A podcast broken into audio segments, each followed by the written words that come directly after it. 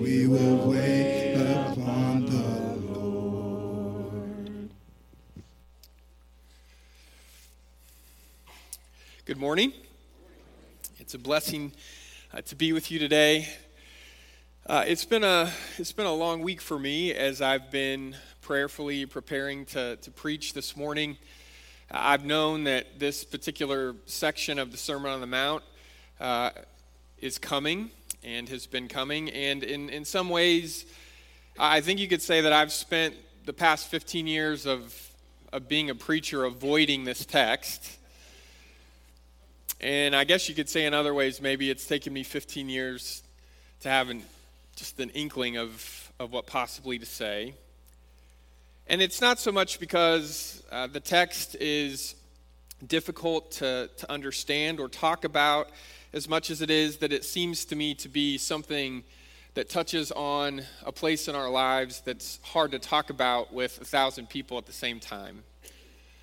That it would be uh, more appropriate in many ways to sit down across the table, uh, just you and me, uh, to talk about something like marriage and something like a struggle with lust and sexuality. Uh, and yet, Jesus, he talked about it with a crowd of people uh, because it's something that Jesus believes is central to what it means to be a follower, to be a disciple, and to live this good life that he's talking about. So, if you would, open your Bibles up to Matthew chapter 5. We'll start reading together in verse 27.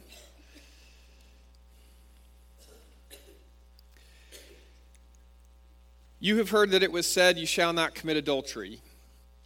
But I tell you that anyone who looks at a woman lustfully has already committed adultery with her in his heart. If your right eye causes you to stumble, gouge it out and throw it away. It's better for you to lose one part of your body than for your whole body to be thrown into hell.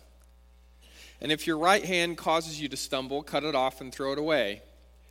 It's better for you to lose one part of your body than for your whole body to go to hell.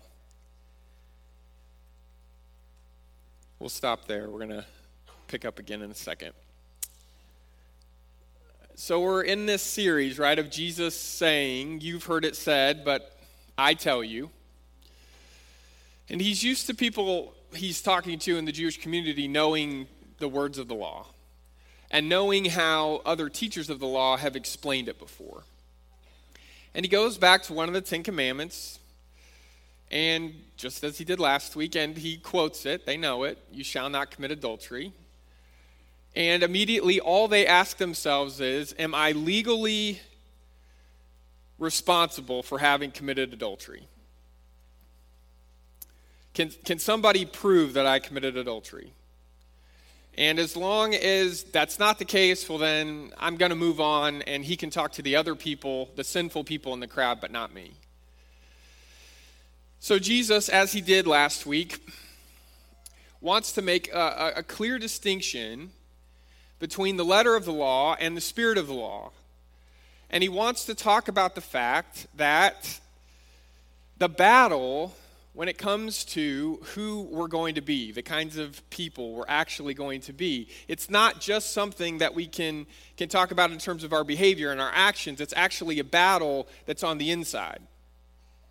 It's our thoughts and our feelings and our emotions and, and what we do with those thoughts and feelings and emotions.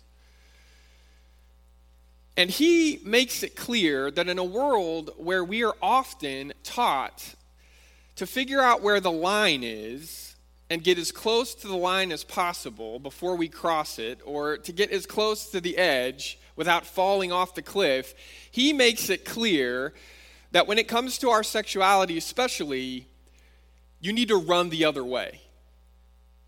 Run the other way from the line. Uh, when I was dating in high school, my dad always said two things to me before I left on that date. The first was think while you can still think. Because he knew, right, that there was going to be moments in that date where I was thinking clearly and I could make good decisions. But if I made poor decisions, I was going to eventually reach a place where I was no longer going to be able to think clearly anymore. So, son, I want you to think while you can still think. And then if he could tell that didn't work, he would say, and just don't do anything that you'd be ashamed of Jesus coming back in the middle of. Now, you want to pour cold water on a date. You remind your kid that Jesus can come back at any time, and it could be right in the middle of that date. I have found that that advice works for more than just dates. Look, when it comes to what it means to be somebody who lives in a world that tells us we can get as close to the line without crossing it, what we find is that we're not nearly as strong as, as we want to be at resisting that temptation. That there is a place in our life where we're still thinking clearly, but we almost always reach a place where we stop thinking clearly and we start to rationalize destructive behavior that turns somebody from a, a person that we should care about into an object that we can lust after. And, and once that happens, it's very, very difficult for us to stop and realize it and, and back away from the situation. I, find that it is especially difficult in a world where lust is, is celebrated and if anything, you know, gasoline is poured on the fire, right? That at every turn it seems like if even if you're somebody who is trying to run the other direction, it's almost like our world has created structures that will reach out to try to, to grab you anyway. I mean, when I was growing up, I, I had to work pretty hard to get into a situation where my eyes might see something that I knew I wasn't supposed to be looking at. We live in a world where that's that's in the nearest computer or smartphone or any other device that's in your house and and you have to be honest with yourself about what the things you're seeing could lead you to do. Right? Run the other way. That's what he means when he says gouge your eye out or cut your hand off. I, I, don't think he's just trying to be dramatic. I think he's saying no matter how hard it might be, no matter how much it might cost you, no matter how many decisions you might have to make to distance yourself from this struggle or this temptation, you better be willing to do that. But too often I think we assume I, I, I got this. I can watch this and, and it's not going to change what I do. I can look at this. It's, it's not really going to infiltrate my heart and my spirit. I, I got this. But we're not nearly as strong as we think we are. And Jesus is trying to tell us that. Be careful, run the other way. Okay, that's the easy part of the sermon. Now it's about to get more difficult. So let's continue reading. Verse 31 It has been said, anyone who divorces his wife must give her a certificate of divorce. But I tell you that anyone who divorces his wife, except for spiritual immorality, causes her to become an adulteress, and anyone who marries the divorced woman becomes an adulterer.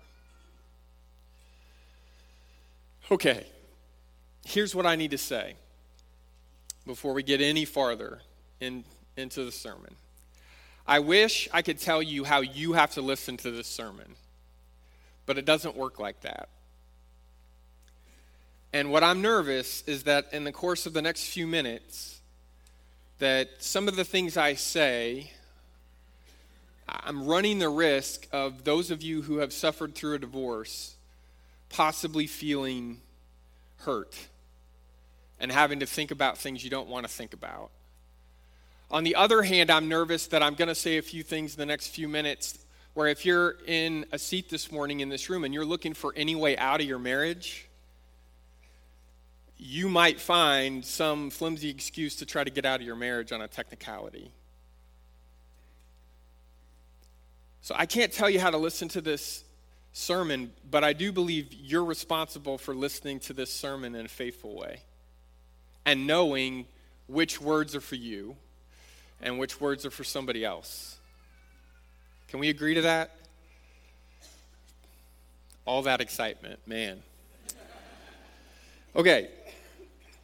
I love weddings. Uh, I I love being a part of weddings. Uh, there's there's just the, the, the excitement and, and all the, the energy that goes into that wedding day. There's all the anticipation and the hope and, and the dreams that are there. You know, as the, as the preacher, I'm almost always the only person on stage who's thinking clearly or thinking at all. Uh, and so I get to kind of be fully present in that moment in a way that even the two people getting married, often later they'll say, Man, I'm glad there was a video because I don't remember you know, what happened. And, well, I remember because I get to be there and I, I get to say those vows.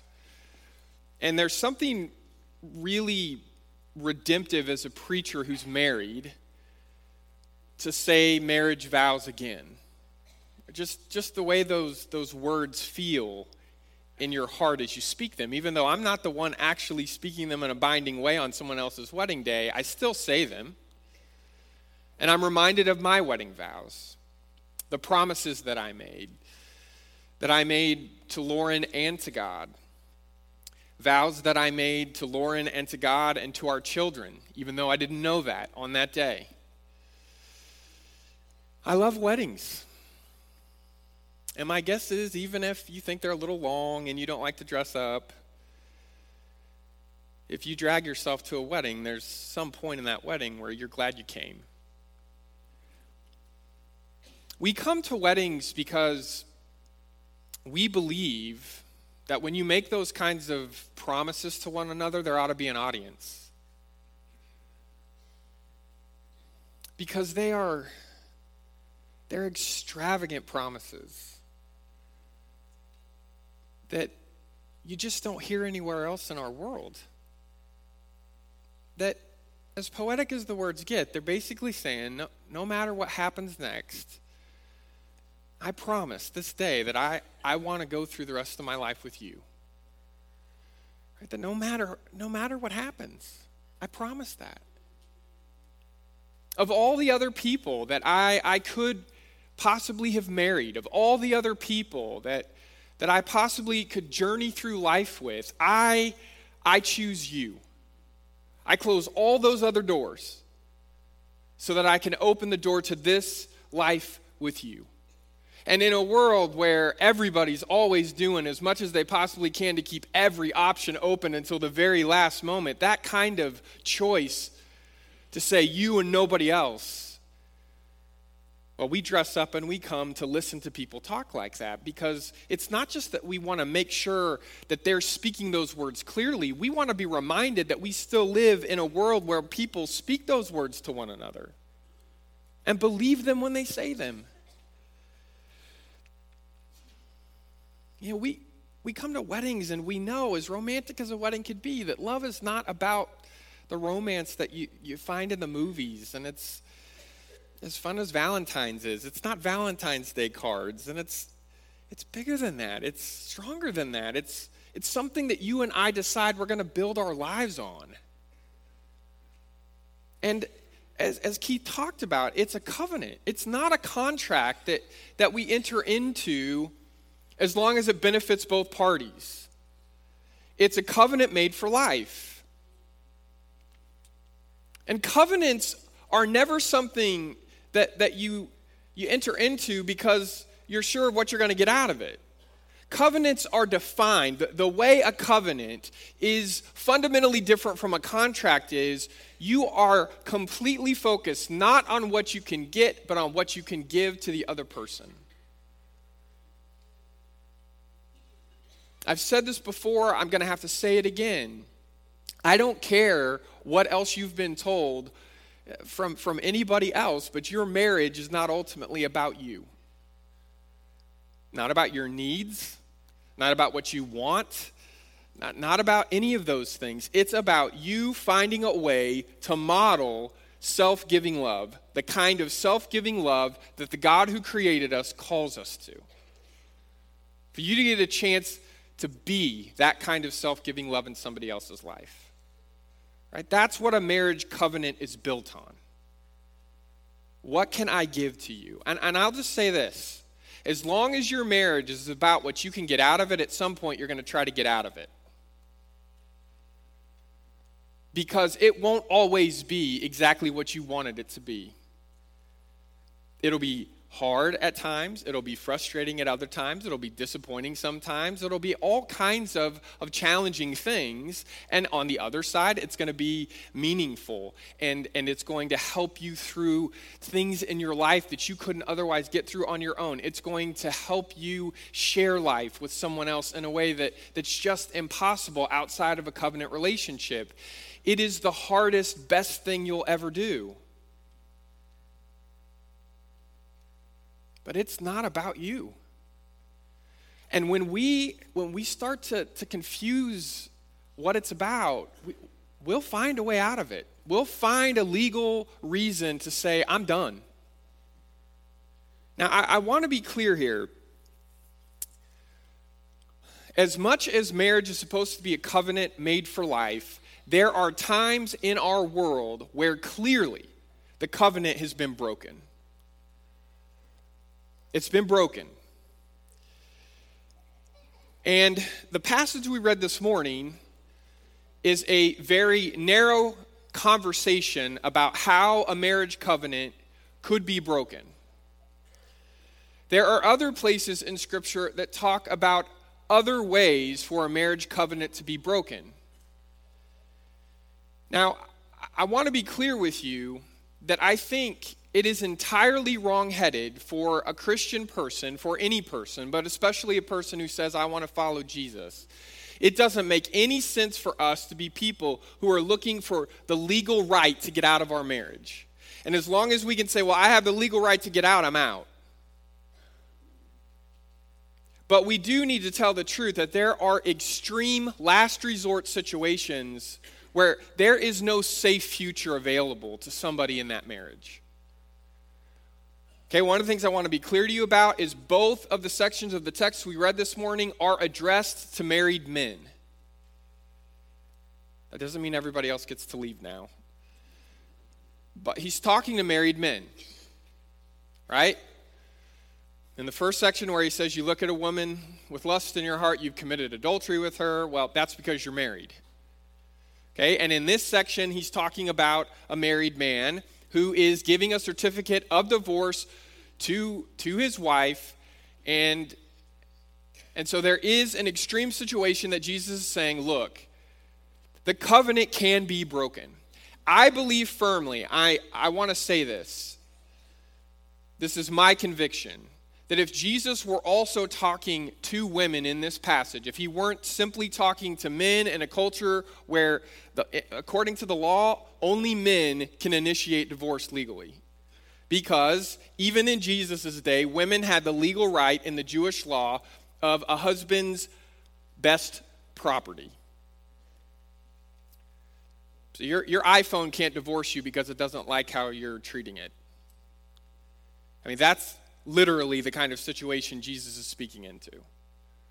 So he's not talking to women. And I am convinced that if he were also speaking to women in this text, he would not only talk about sexual unfaithfulness, he would include abuse. He would include any extreme situation where it's not safe for you to stay there.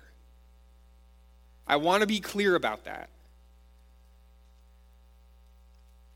And for us, and I've heard this before, for elderships and preachers to tell a woman who comes to them that my husband is hurting me or my children and to say, well, has he cheated on you? And if the answer is no, our answer is, well, then you're going to have to go back and work it out. That is not a wise and merciful response to somebody who's in that situation.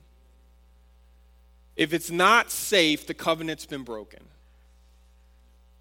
You can disagree with me, but I think you're wrong. Okay? Now, let's do a little homework. Let's throw the text back up there. You still with me? Okay. It has been said anyone who divorces his wife must give her a certificate of divorce. Do you know where that's said? It's Deuteronomy 24 1. Okay, so Moses says if, if a man is married to a woman and he discovers something about her that is in, indecent or inappropriate, he can give her a certificate of divorce. Deuteronomy 24 goes on to talk about various different aspects of divorce and remarriage, but let's just stay with Deuteronomy 24 1. Okay, now, if you know anything about the book of Matthew, you know that in Matthew 19, Jesus talks again about divorce, and he's asked the question when is it acceptable for a divorce to take place? Now, now one of the things that's interesting is in Matthew, we're talking to Jewish people Jewish Christians. And so Matthew always stays with the Jewish law when he has Jesus speaking to people because that's his audience and that's who he's trying to reach.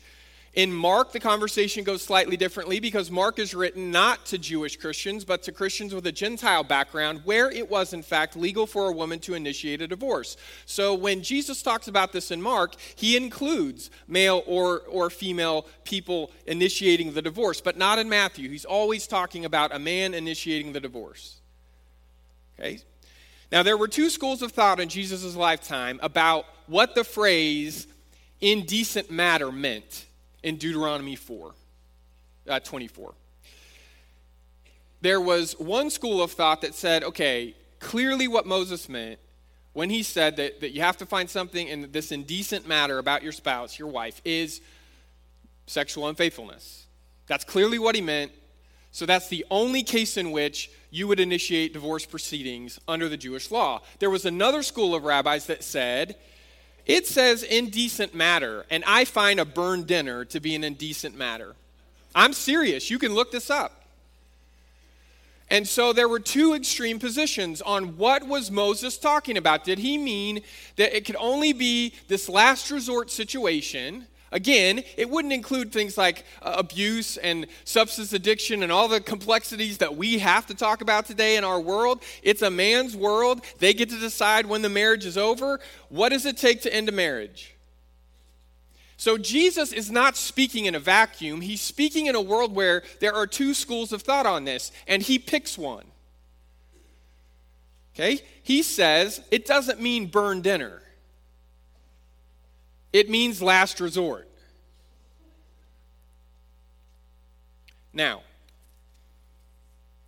when he's talking here in Matthew 5, not 19, and another thing he says in Matthew 19 that you should know that's interesting, that I think gets misquoted often, he says, Look, the only reason we're having a debate here about divorce proceedings and all this, but the only reason you're allowed to initiate a divorce is due to the hardness of your heart Moses gives you that, which means this is really important for you to let sink in for a minute. God is willing to legislate against his own ideal if that's what it takes to keep people in community with him. That makes me uncomfortable. But that's what Jesus is saying. God didn't want it that way from the beginning, but because you couldn't live up to the ideal, God creates a compromise that God doesn't want. And God never gives up on the ideal. Jesus never gives up on the ideal. But there is there's a way to keep those people within the people of Israel even when they can't live up to the ideal, right? So, then he says something you are familiar with. He he quotes from Genesis that a man would leave his wife and or, sorry, leave his his family to be with his wife and together they would go from two to one flesh right? And he says, Therefore, what God has joined together,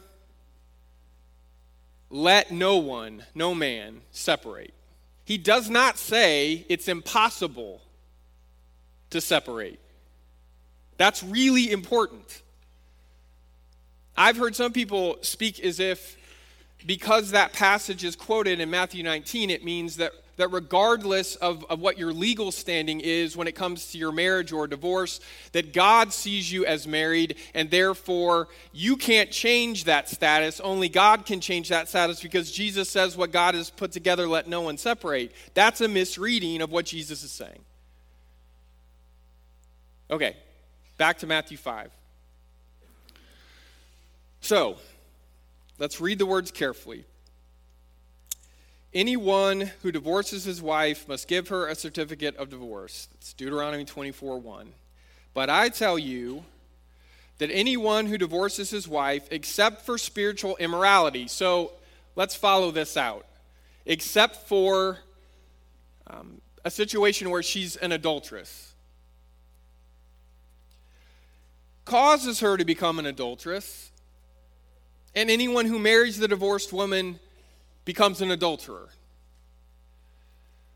Now, here's where this gets technical, and I, I need you to follow me because a little bit of Greek is a dangerous thing. And my guess is that's what you've had a lot, is a little bit of Greek. So I'm going to bore you with a little more Greek. Okay, you've got to make some decisions about how you're going to translate this. So, one of the things that gets talked about a lot is in some Bibles, becomes an adulteress is translated commits adultery. And what's crucial here is that the, the Greek phrase there could be translated in the present tense, like an ongoing committing adultery. That's not the only way to translate it. That is a way to translate it, and it is often a way that we have translated it to come up with the idea that it's possible for that to be an ongoing, never ending sin. But another very good way to translate it is to become a social status, which is, is I think, exactly what Jesus is doing here. Because I don't think what Jesus is doing here is saying, I'm speaking in judgment that this is how God views you. I think he's saying, this is how the world's going to view you. This is what happens in your community when you get divorces. Because otherwise it doesn't make any sense, right? If if he's talking about how God sees us, then why would he say unless she's already been an adulteress, she's going to become one? Right? God knows who you are. God knows what you've done. God knows everything about you. So what Jesus has to be doing here, I believe this with my whole heart. And you can disagree with me. I'll let you finish the rest of that phrase. But uh, you can just you no no all joking aside there are other ways to translate this but i do want to lay out for you how i translate it and why. Okay? And then you can decide i'm crazy and have lunch. I really believe what jesus is saying is in a world where women are treated like property and in a world where they're having a debate over how easy it is to throw a woman away He's trying to say, would you stop and think about what you're about to do to her as a human being? That if you divorce her, whether or not she committed adultery, you're forcing her out of your home into the streets, and the only way she's going to make it is to attach herself romantically to another man who needs to take care of her. There, there is a strong argument for the word right here after, except for sexual immorality, causes her to become an adulterer. The Greek there is more forceful, it forces her to commit adultery forces her to become an adulteress. In other words, if she's going to make it, she's going to have to go live with somebody else. And then everybody in town is going to be talking about them. And they're going to call her an adulteress for the rest of her life. And they're going to call the guy who, who might be a great guy who's taking care of her an adulterer for the rest of his life because you didn't like the way she cooked or didn't cook your dinner. You're better than that. She's better than that. So, unless it's the last resort, unless there's no possible safe way forward, you better figure this out because as disciples of Christ, we don't look at people as objects to make us feel better, and we don't discard people as objects because they're not making us feel the way we want them to feel. We, we want to feel. I think what both of these, these texts, what they're doing is they're talking about how, even in marriages, even in covenant relationships, we can have times where we are reducing a person to an object. And that is always wrong. Now, I want to be clear here sin throughout Scripture is the breaking of a relationship. That's the most reliable phrase you can use to define what makes something sinful. It breaks a relationship. So I want to be clear here sin is always a part of divorce. Divorce always involves sin because it is the breaking of a relationship. It is the failure of a relationship. We spend so much time, though, trying to figure out whose sin it is. We don't actually let our hearts be broken over the fact that a covenant's been broken. Jesus, Jesus wants us to stop and think through how we treat each other. And I want to be clear about this. The only people I know who talk flippantly about divorce are people who haven't been through one.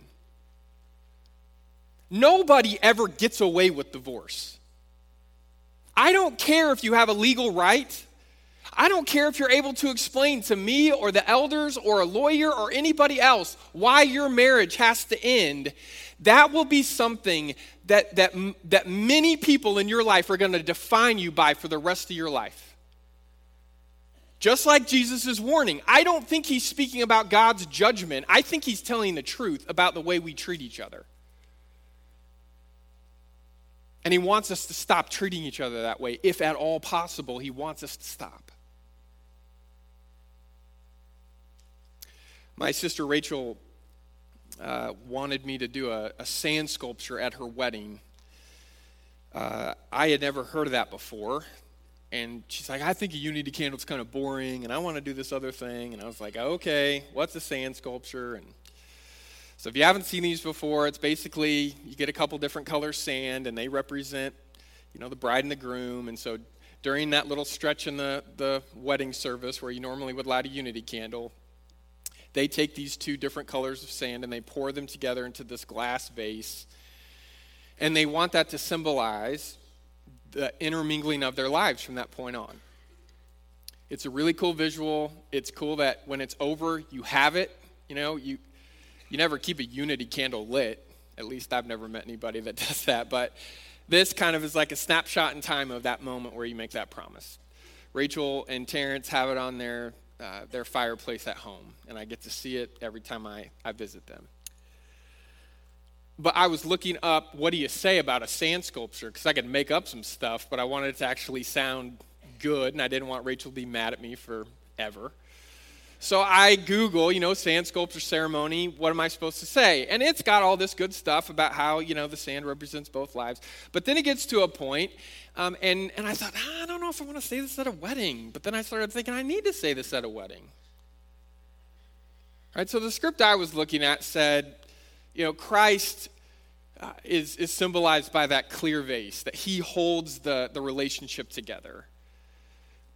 And that if for any reason that that relationship were to break, right? If you were to pick up that, that filled vase and break it, the sand would scatter everywhere, and you would never be able to cleanly separate the sand in, into, into the little clean categories right? It would take you forever. And so the script said in that same way, you are doing something today that if, for whatever reason, breaks, if it shatters, you will never be able to cleanly separate your lives from each other again. That's the truth. Ask anybody who's gone through a divorce. That's the truth. It doesn't matter if you have legal right to the divorce or not when it comes to how painful the divorce is going to be afterwards. I, uh, I teach freshman Bible at ACU, and uh, one of the things that I do is at the end of the year, there's a, there's a project, a final project, and some of them, you know, you can write, and others you go serve and you reflect on the service, and then I always give a choice for, for art. And I would never have chosen that as a, as a student. I would have written a research paper or something. But I, I asked them if they wanted to do a piece of art. And I had uh, a student, a young woman whose parents were going through divorce, decide to draw what it felt like. And this is what she drew.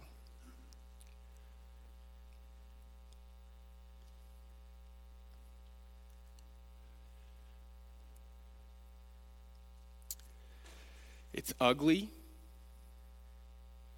it's dark,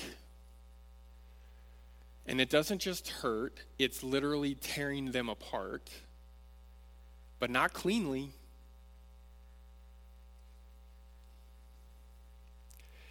Brothers and sisters, I think we make the mistake of trying to figure out if, if a divorce was justified or not, and I understand. But I think in the middle of all that, we forget what it feels like. This is what it feels like for somebody in that family. And I don't know the story of this divorce. I know this. If I was the dad or the mom and I knew my daughter drew this and I had to look at it, it would undo me. It would undo me. This is the truth when a marriage covenant breaks. I want you to see it.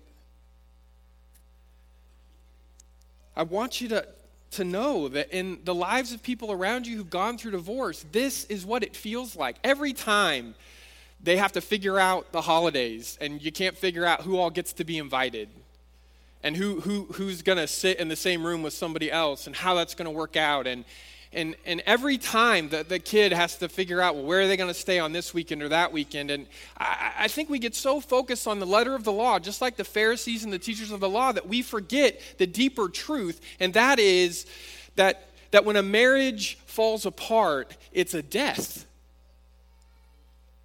It's the death of a dream. It's the death of a relationship. It is the complete breaking down of something that was supposed to be beautiful and good. Nobody gets away with divorce. There's always an unspeakable pain that that person has to bear. But here's what I want to say to you I think what Jesus is warning is not how God looks at people who've gone through divorce. I think he's trying to tell the truth about how people look at people who've been through divorce when he says she's going to be called an adulteress forever and he's going to be called an adulterer forever. And you know, part of me wonders if he had to listen to people gossip about his own mother and father. Because it almost came to this, you remember? Before he was ever born. Don't you think there had to be people who thought Mary made it up? And Joseph was a fool to believer? Don't you think he knows personally what it's like to be labeled as a family? And that he's saying, please don't do that to somebody. Don't do that don't do that to somebody. If, if, if you can help it at all, don't. Here's what, what haunts me it breaks my heart that the community that's most likely to define you by your divorce for the rest of your life is the church. It's us. And there is no way in this world that God defines you by your worst moment.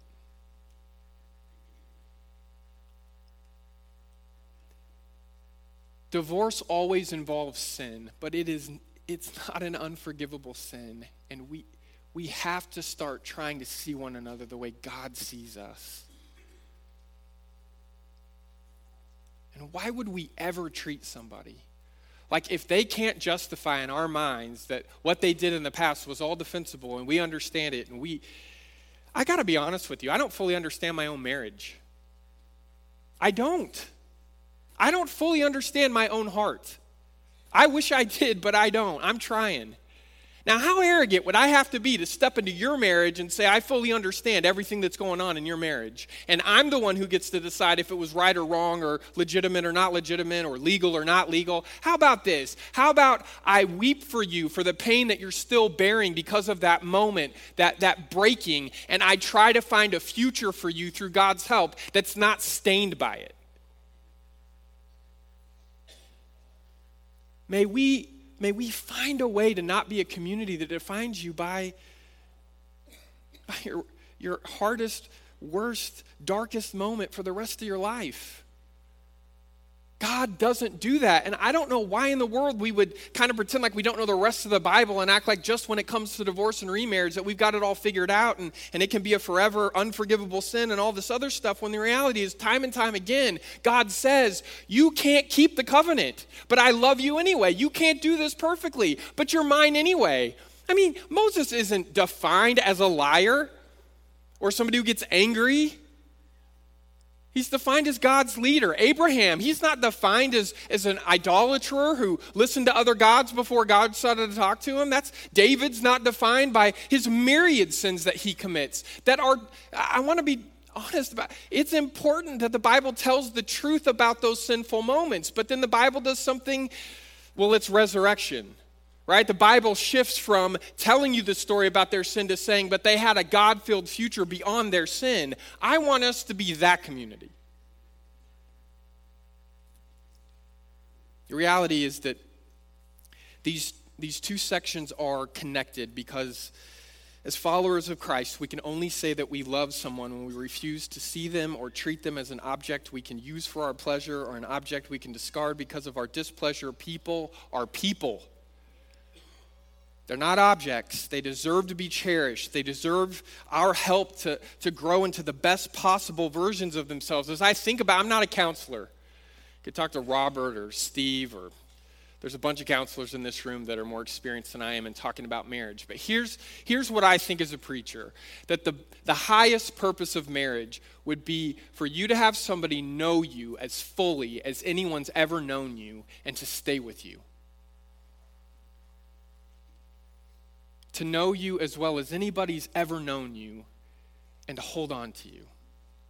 And that it's only from that place that we can become the people we were created to be. That that's why we get married. That's why we enter into loving relationships with one another. Is that hope. So the worst thing that could happen in a marriage relationship is for me to st- stop seeing you as that person that I'm trying to pour myself into and I just reduce you to some object that's either helping or not helping me.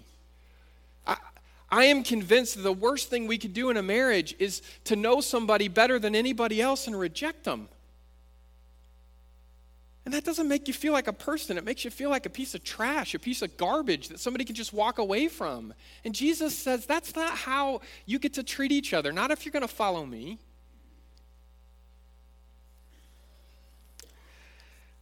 I know this is not best talked about from the pulpit. And I know that I probably said some things that you disagree with. If you've been through a divorce, for whatever reason, I am sorry.